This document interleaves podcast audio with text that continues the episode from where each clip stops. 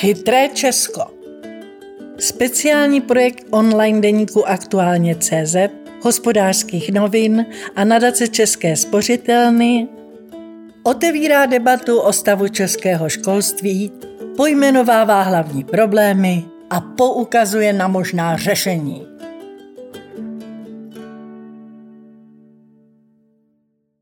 Ve školách ještě stále vítězí výklady a biflování. Jiné způsoby se prosazují jen pomalu.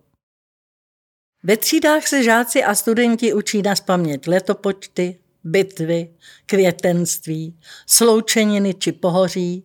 Mimo školu však pak od nich zaměstnavatel a ostatně i sám život vyžaduje především kreativitu, umění komunikace, kooperace či schopnost diskuze, níž člověk umí naslouchat druhým i vysvětlit a prosadit své stanovisko. Jako by šlo o dva světy, které dělí více než jen těžké dveře od hlavního vchodu do školy. Z výzkumu agentury Median z roku 2017 pro jeden svět na školách vyplývá, že nejčastější důvod nespokojenosti středoškoláků se školou zní co se učíme, nevyužiju v reálném životě. Tuto možnost zaškrtla téměř polovina studentů, 46% kteří se obávají, že obsah výuky jim nebude mimo prostor školy užitečný.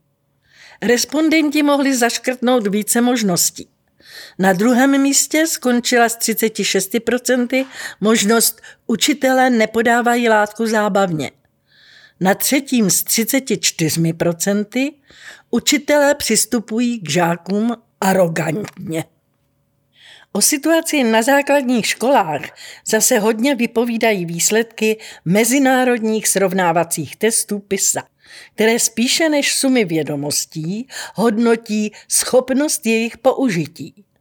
A zde se ukazuje, že čeští žáci základních škol podávají průměrné až podprůměrné výsledky.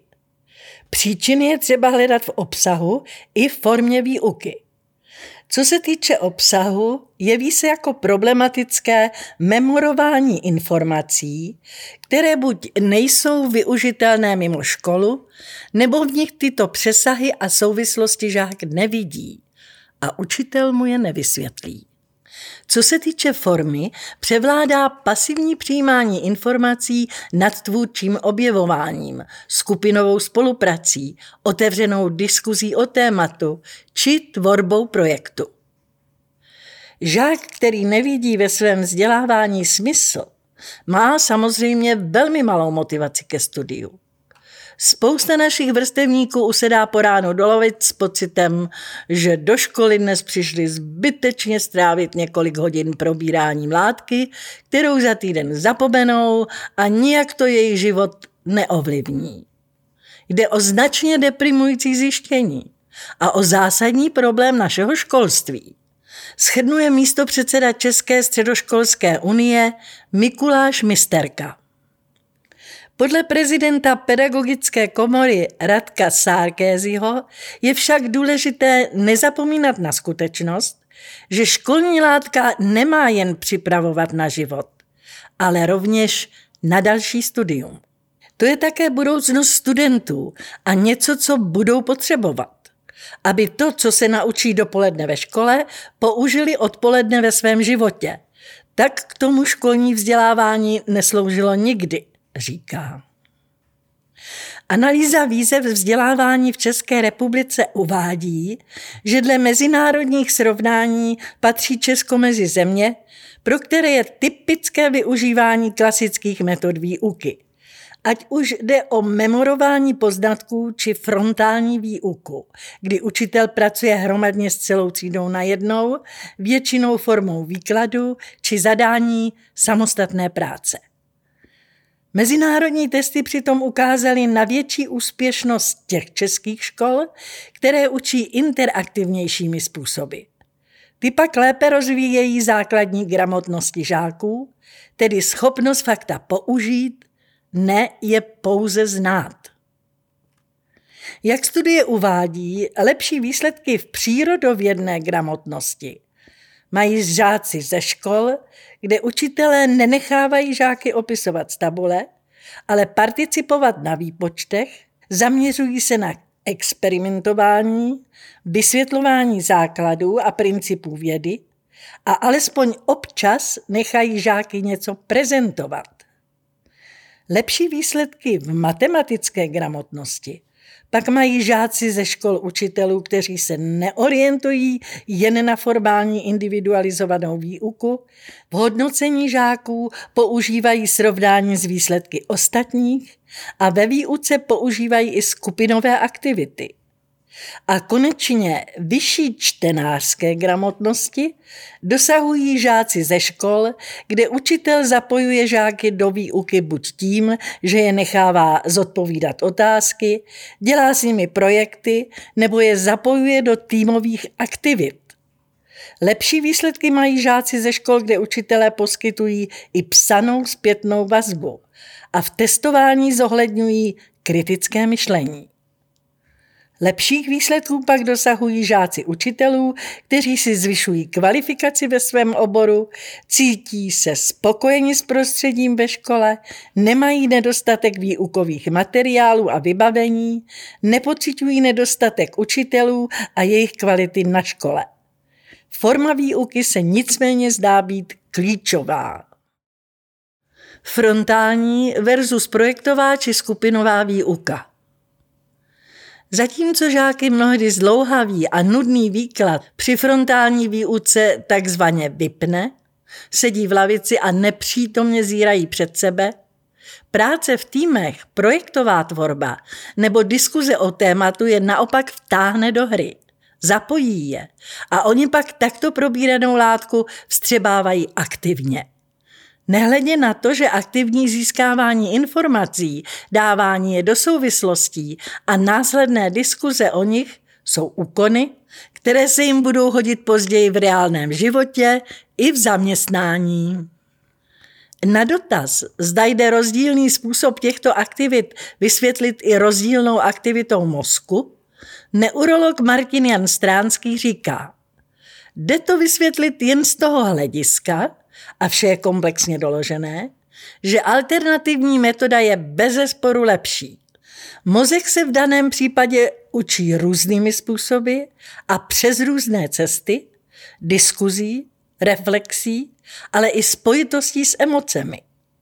To vše je přirozený způsob učení, který nejvíce napodobuje naši interaktivní biologickou existenci. Tím bohatší je pak síť a spoje kolem jednotlivých myšlenek. Když se myšlenky a fakta integrují a dají se do souvislostí, tak se v mozku mnohem lépe zakódují. Když biflujeme, učíme se data a nedáme to do nějaké živé souvislosti, tak si to mozek nepamatuje, protože to nemá čemu a s čím porovnat. Vysvětluje neurolog. Co je frontální výuka? Převládala v začátcích institucionální výchovy, Vyznačuje se jednotnou prací žáků ve velké skupině s dominantním postavením učitele, umožňuje sdělit žákům ve vymezeném čase uspořádaně a přehledně větší množství poznatků k zapamatování, ale žáci zůstávají pasivní. Frontální výuka bývá často kritizována, ale přesto je v českých školách nejrozšířenější. Co je projektová výuka? Znakem projektové výuky nebo projektového vyučování je snaha propojovat poznatky z různých oblastí s tím, s čím se žáci setkávají v běžné realitě.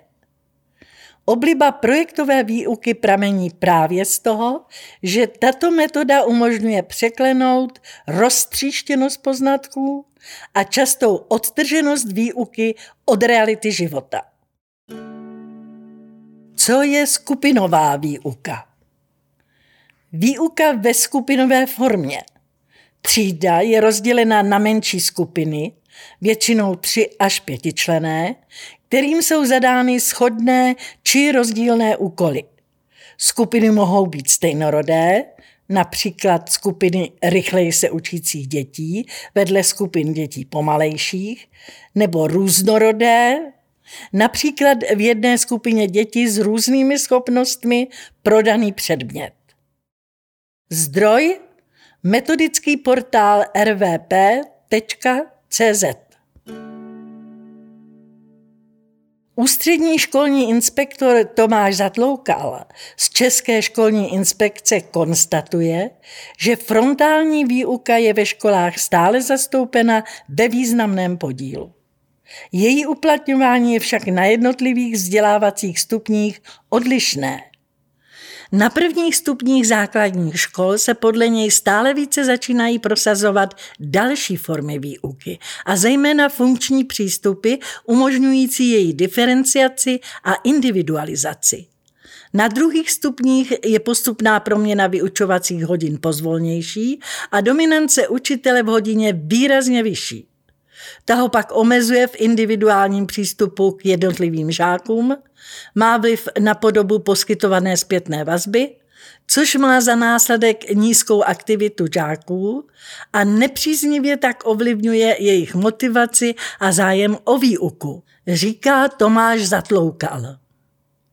Na středních školách by podle něj měla různost oborového zaměření, podmínky, v jakých vzdělávání probíhá, i vyšší kvalifikovanost pedagogických pracovníků podporovat pestrost výuky i možnosti zařazování funkčních a aktivizujících metod a forem výuky. Tyto příležitosti však nejsou využity a v jednotlivých hodinách je aktivita žáků velmi nízká. Vzájemná komunikace mezi učitelem a žákem omezená a vzájemná spolupráce žáků málo častá, uvádí Zatloukal. Podotýká však, že frontální výuka může být v konkrétních situacích velmi efektivní s pozitivním dopadem na vzdělávací výsledky žáků, stejně tak jako jiné přístupy jsou zase účinné v odlišných podmínkách. Problém je v tom, že ty však nejsou v takových situacích příliš využívány. Dodává.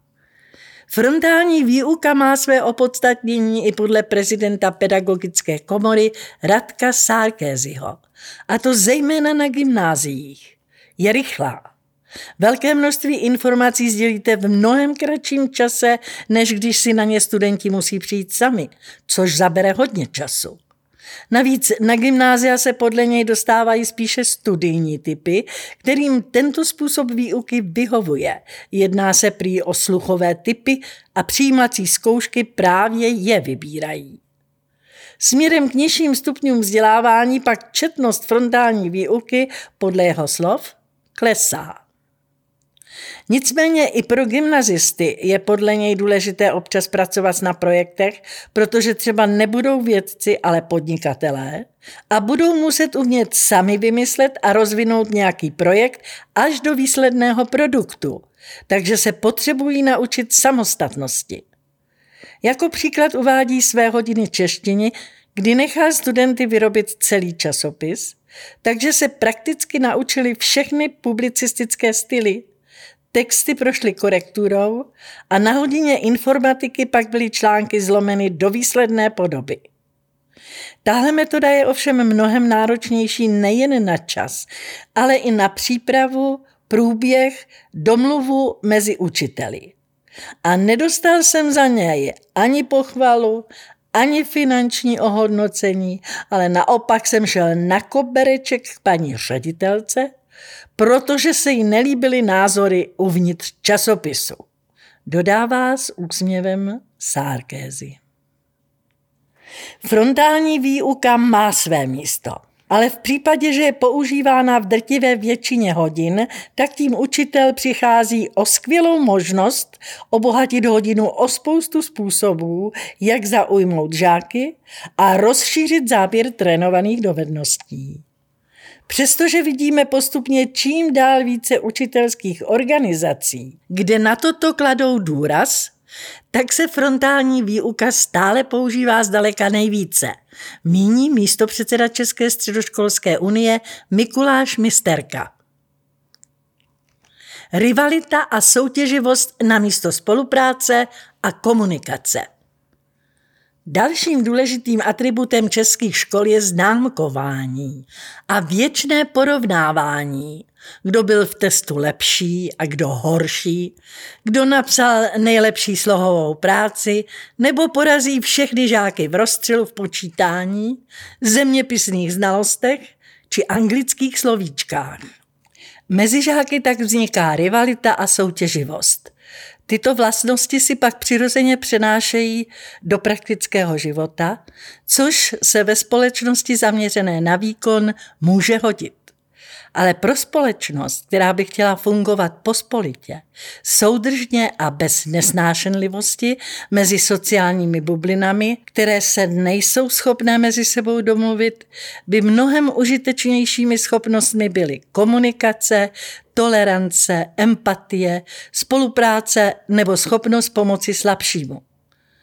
Ale také třeba asertivita či schopnost vůdcovství, protože i to je pro fungování společnosti nezbytné.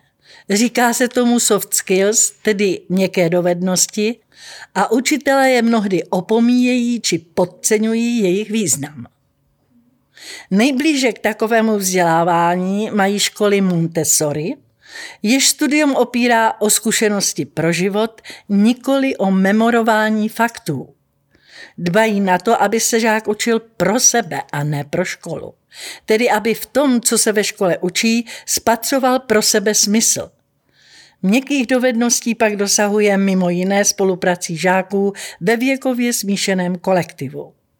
Setkání dětí ve věkově smíšených prostředích nepřipravuje děti o zdravou společenskou zkušenost.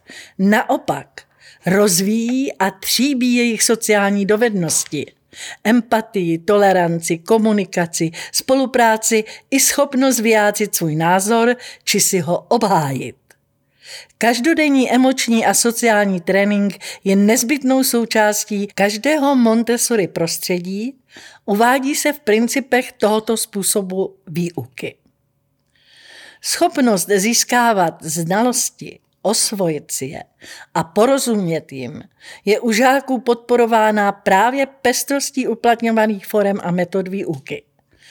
To, jak se získanými znalostmi dále pracují, jak je dokáží využít v dalších oblastech svého vzdělávání, jim pak umožňuje a usnadňuje získat nové znalosti.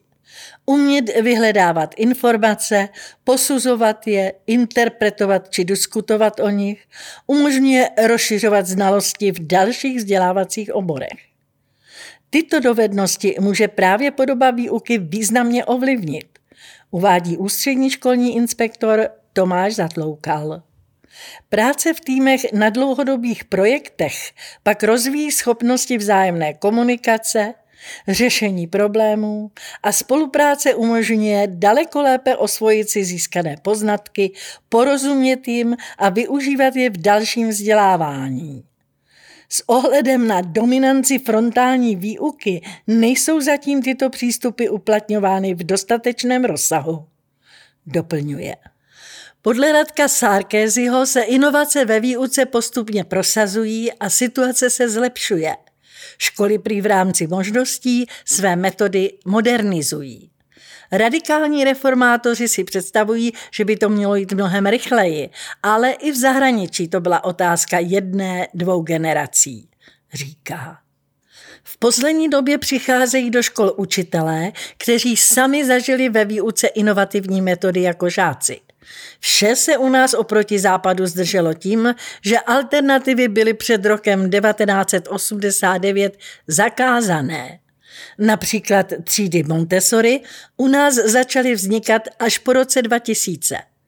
Moderní výuka učitelů pokusníků tu byla do roku 1939 Potom vše zakázali nacisti za protektorátu a následně komunisti, takže během těch 50 let do sametové revoluce většina prvorepublikových učitelů zemřela. Upozorňuje. Když rodiče selhávají ve výchově, učitel to nenapraví. Neurolog Martin Jan Stránský se nicméně domnívá, že měkké dovednosti jako schopnost spolupráce, komunikace, pomoci či empatie by si měli žáci přinést už z domova. To mají zvládnout rodiče, kteří to ale absolutně ignorují. Špatný směr výchovy pak ještě podporují tím, že dávají dětem na hraní tablety a mobilní telefony, které doslova rozbourávají sociální vztahy, přímo směřují k úzkosti a snižují výsledky standardizovaných testů. Rodiče nechají čumět dítě do obrazovky 5-6 hodin, pak je vypustí do školy a očekávají, že se z ní dítě vrátí jako lepší občan, což je absolutně nerealistické. Aby se mohla preferovat interaktivní metoda týmové spolupráce na řešení úkolu, muselo by se podle něj změnit více než jen přístup učitele. Třídy by mělo navštěvovat méně žáků a ti by museli být disciplinovanější a z domova vychovanější. Dneska rodiče přestali učit a vychovávat své děti a hází je do škol, aby to dělala za ně. Takže výuka se pak rozpadá i kvůli těmto sociálním problémům, vysvětluje. Učitelé se podle něj ocitají ve znevýhodněné pozici kvůli tomu, že rodiče v této své základní úloze zcela selhávají. Nicméně i škola by dle jeho slov mohla v tomto směru udělat lecos navíc, třeba větším důrazem na etiku, morálku a sociologii, každodenní diskuzí o tématech. Dneska už to došlo tak daleko, že mnozí studenti spolu neumí diskutovat, protože více než polovina se baví jen prostřednictvím mobilu, říká Stránský. Podle něj by tedy pomohlo jen sednout si do kruhu a probírat v podstatě jakékoliv téma, protože i tato základní schopnost už dnes mnohým dětem chybí. Trendy sociálního a emočního učení se ve světě začaly prosazovat již před 20 až 30 lety, nejvíce však během posledních deseti let, upozorňuje lektorka Monika Stehlíková, jež vede zážitkové semináře všímavosti, pozitivní psychologie a sociálního a emočního učení. SEL. Souvisí to i s proměnami požadavků na trhu práce – Lidé, kteří o tom rozhodují, si začínají uvědomovat, že pro úspěch v životě budou dnešní děti potřebovat nejen znalosti oboru, ale i zmíněné životní dovednosti a také třeba kreativitu a vnitřní motivaci. Uvádí. Lektorce vadí i přetrvávající zastaralý přístup učitelů k žákům. Někteří učitelé si pořád myslí, že musí vyvíjet na děti nátlak, hrozit tresty, udílet špatné známky a stresovat je. Že kdyby si nevinucovali poslušnost a pořádek, že by nastal chaos. Jak tedy na to? Jde to samozřejmě i po dobrém, upozorňuje. Třeba tím, že je skutečně zaujmou látkou a jejím podáním. A také rovnoceným vztahem, kdy učitel je spíše žákovým průvodcem v objevování, učení, tvoření a v poznávání sebe sama. Neurolog Stránský vidí velkou šanci pro získávání sociálních dovedností ve škole i v integrovaném školství, tedy společném vzdělávání pro všechny, inkluzi. Je podle něj vědecky doložené, že tento model je prospěšný pro všechny strany. Když toho slabšího učí schopnější spolužák, vstřebává vše lépe, protože ho učí jeden z nich. A ti schopnější se učí empatii, naučí se vnímat, že vrstevníci jsou jiní a naučí se k ním chovat. Výhody této metody jsou dle jeho slov patrné nejen ve standardizovaných testech, ale jsou velmi užitečné i ze sociologického hlediska. Radek Sarkézy souhlasí, že problém spočívá také ve vysokém počtu žáků.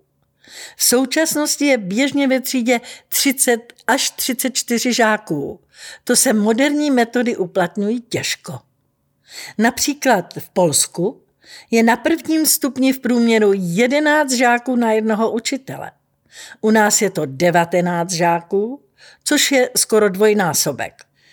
Inkluze může být přínosná, ale nikoliv jen současná česká varianta, kdy jsou do běžných tříd umistováni děti s psychiatrickými diagnózami, s lehkým mentálním postižením nebo děti agresivní, které i v zahraničí učí speciální pedagog ve třídě s nízkým počtem žáků. Dodává. Takto složenou třídu podle něj nemůže učitel zvládnout ani s pomocí asistenta a kvalita výuky všech 30 žáků tím velmi trpí. Odříkat letopočty, květenství, tvary krystalů. Když člověk poslouchá školáky, jak se baví o školních povinnostech, neustále zmiňují, co vše se musí našprtat, jaká je to nuda, že nechápou, k čemu jim bude všechno tohle vyjmenovat a že se vlastně na písemku těší, protože pak už to budou moci zapomenout a bude od toho pokoj. Dochází pak k jakému si učení pro učení a pro známky. Méně již pro život. Každý má nějakou tu hitparádu podle něj nejzbytečnějších informací, které musel umět vyjmenovat, jako když byčem mrská. A i kdyby vás vzbudili o půlnoci, jak s oblibou učitelé říkají, třeba jednotlivé bitvy řecko-perských válek, římské císaře, druhy květenství či tvary krystalů. České školství příliš nereaguje na měnící se svět kolem sebe. Velkým problémem je dlouhá doba, než se začne většina změn ve školství projevovat, přibližuje pohled studentů Mikuláš Misterka z České středoškolské unie. Především u starší generace je stále rozšířený názor, že co fungovalo za nich, bude fungovat i dnes. Jenže čím dál tím více zaměstnání dnes vyžaduje spíše dovednosti než fakta, protože se svět stále rychleji mění. Z toho důvodu je třeba se rychle a flexibilně zorientovat v novém prostředí. Tento trend se v budoucnu nezastaví, spíše nabere na rychlosti, upozorňuje. Prezident pedagogické komory však v této souvislosti upozorňuje, že se žáci a studenti neučí jen pro praktický život, ale i pro další studium. Proto, aby zvládli maturitu, přijímací zkoušky na vysokou školu nebo státnice – tím pro něj padá argument, proč by se měl člověk učit na spaměť fakta, která si dnes může za pár vteřin najít na internetu. U maturity mobil nemají, u zkoušek také ne. Kdyby se vůbec neučili memorovat, tak je na vysoké škole vyhodí už v prváku. Už teď polovina přijatých nakonec nezvládne dokončit bakalářské studium. Střední škola jim má ukázat, jak to pak chodí na univerzitách a připravit je na toto studium.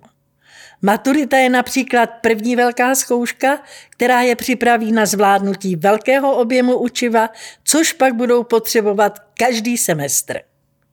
Podle ústředního školního inspektora se stále více objevují školy a prosazují učitelé, kterým nevyhovují pedagogické postupy uplatňované desetiletí bez významných proměn. Vnímají, že současnost jim dává velkou příležitost se ve své práci posunout dál. Místo přemýšlení, jak zakázat mobily ve škole, je naopak ve výuce využívají. Přemýšlejí o úpravě organizace výuky, vedou hodiny v tandemu s dalším učitelem, soustředí se na aplikaci znalostí v rámci různých oborů, oblastí a témat – říká, že to má smysl, jim ukazují zlepšené výsledky jejich žáků i větší dynamika v osvojování si nových znalostí. To pak pozitivně ovlivňuje práci samotných učitelů, protože vidí, že jejich práce má smysl a výsledky. Dodává Tomáš Zatloukal. Studenti z České středoškolské unie se přimlouvají za přidávání skupinových prací do každodenní výuky, aby si tak mohli osvojovat vzájemnou komunikaci a spolupráci.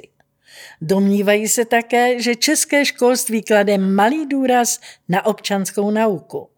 Ta se mnohdy učí opět memorováním faktů, místo aby se zde rozvíjely praktické občanské dovednosti. V této souvislosti zmiňuje místopředseda Unie Mikuláš Misterka například žákovské parlamenty na školách, kde se soft skills získají zcela přirozenou cestou. Šéf pedagogické komory Radek Sárkézy si nicméně myslí, že by se i přes všechny inovace nemělo rezignovat na faktografii. Na první poslech zní skvěle, že se všichni mají naučit především spolupracovat a komunikovat, ale když pak lékař nebude vědět, kterou část těla má odoperovat, protože nebude znát její název, nebo architekt nebude ovládat vzorečky, aby správně spočítal stavbu, nedopadne to dobře. Znalosti jsou v těchto profesích klíčové. Během operace není čas na googlení správného přístupu. Na vysokou školu už směřuje více než třetina populačního ročníku. Pamatujme proto ve školách na vyváženost mezi oborovými znalostmi a sociálními dovednostmi. Uzavírá. Anketa. Které znalosti nabité ve škole považujete za nejzbytečnější? Lenka. Já bych třeba řekla mastek, sůl kamená, kalcit, fluorid, apatit, živec, křemen, topas, korun, diamant, jestli si to ještě dobře pamatuju, což je samo o sobě šílený. Honza. Ptolemájovci, Seleukovci, Antigonovci – Vyjmenovat to umím ještě dneska, ale už vůbec nevím, co to bylo. Něco v dějepise za starověku. Tereza. Naučit se naspamět slovo od slova půl strany o tom, jak funguje spalovací motor. Michal. Za mě? Dělnická třída opravdu neužije sinus kosinus, ale třeba trojčlenka je malý zázrak. Ana psychohygiena, faktory ovlivňující učení, prostředí k učení, podmínky učení jako světlo, teplota, čas, klid. No už ani nevím, kde jsme to brali. Snad na občance? Nebo fakt už nevím. Simona. Na základce všechny ty křídy, jury, triasy, no podle mě stačí nějaký základní přehled, jak se země vyvíjela. Nikdo v hlavě neudrží ty před miliony let, od kdy do kdy to tu bylo. A u šutrů krystalické struktury, klencová, šesterečná, dál nevím, to bych nechala až na střední školy pro zájemce o přírodní vědy. To samé s botanikou. Jednodomé, dvoudomé. Člověk by měl podle mě na základce vstřebat, jak funguje celý ekosystém, fotosyntéza a tak, ale detailně bych to nechala na střední školy. Magdalena. Učení se článků z anglického časopisu na spaměť, načetávání prvoků v biologii, učit se na spaměť tabulku chemických prvků. Iva. Nejhorší bylo přečíst spisek poučení z krizového vývoje ve straně a společnosti po 13. sjezdu KSČ. Vůbec to nešlo číst a už vůbec nešlo pochopit, jaké z toho mělo být pochopení, ale každý z toho měl být přeskoušen. Naštěstí už k tomu díky revoluci nedošlo. Učí pedagogické fakulty učit inovativně? Nakolik učitel zvládá inovativně učit, záleží i na tom, nakolik inovativně učí jeho vzdělavatelé na pedagogické fakultě. Podle studie Analýza výzev vzdělávání v České republice se pedagogické fakulty zaměřují především na teoretickou didaktiku a na teorii daných předmětů, níž se zabíhá do zbytečných podrobností, které zvláště učitel na základní škole nevyužije. Učitelé vnímají kvalitu českých pedagogických vysokých škol jako nedostatečnou. Jako důvody uvádějí neschopnost připravit na reálnou práci s dětmi a rodiči, pedagogické fakulty spíše demotivují budoucí učitele, nadměrný důraz na obecné didaktiky, které nemají praktické uplatnění? A obecně malá praxe výuky na školách. Z aktuálních problémů učitelé upozorňují, že pedagogické fakulty nepřipravují učitele na výuku cizinců nebo na výuku dětí se speciálními výukovými potřebami. Píše se rovněž ve studii. Jenže mnohé z těchto nedostatků by podle prezidenta pedagogické komory Radka Sárkéziho měly nyní vyřešit nové akreditace, kterými pedagogické fakulty procházely. A ty počítají nejen s inovativní didaktikou, ale i s mnohem větší praxí.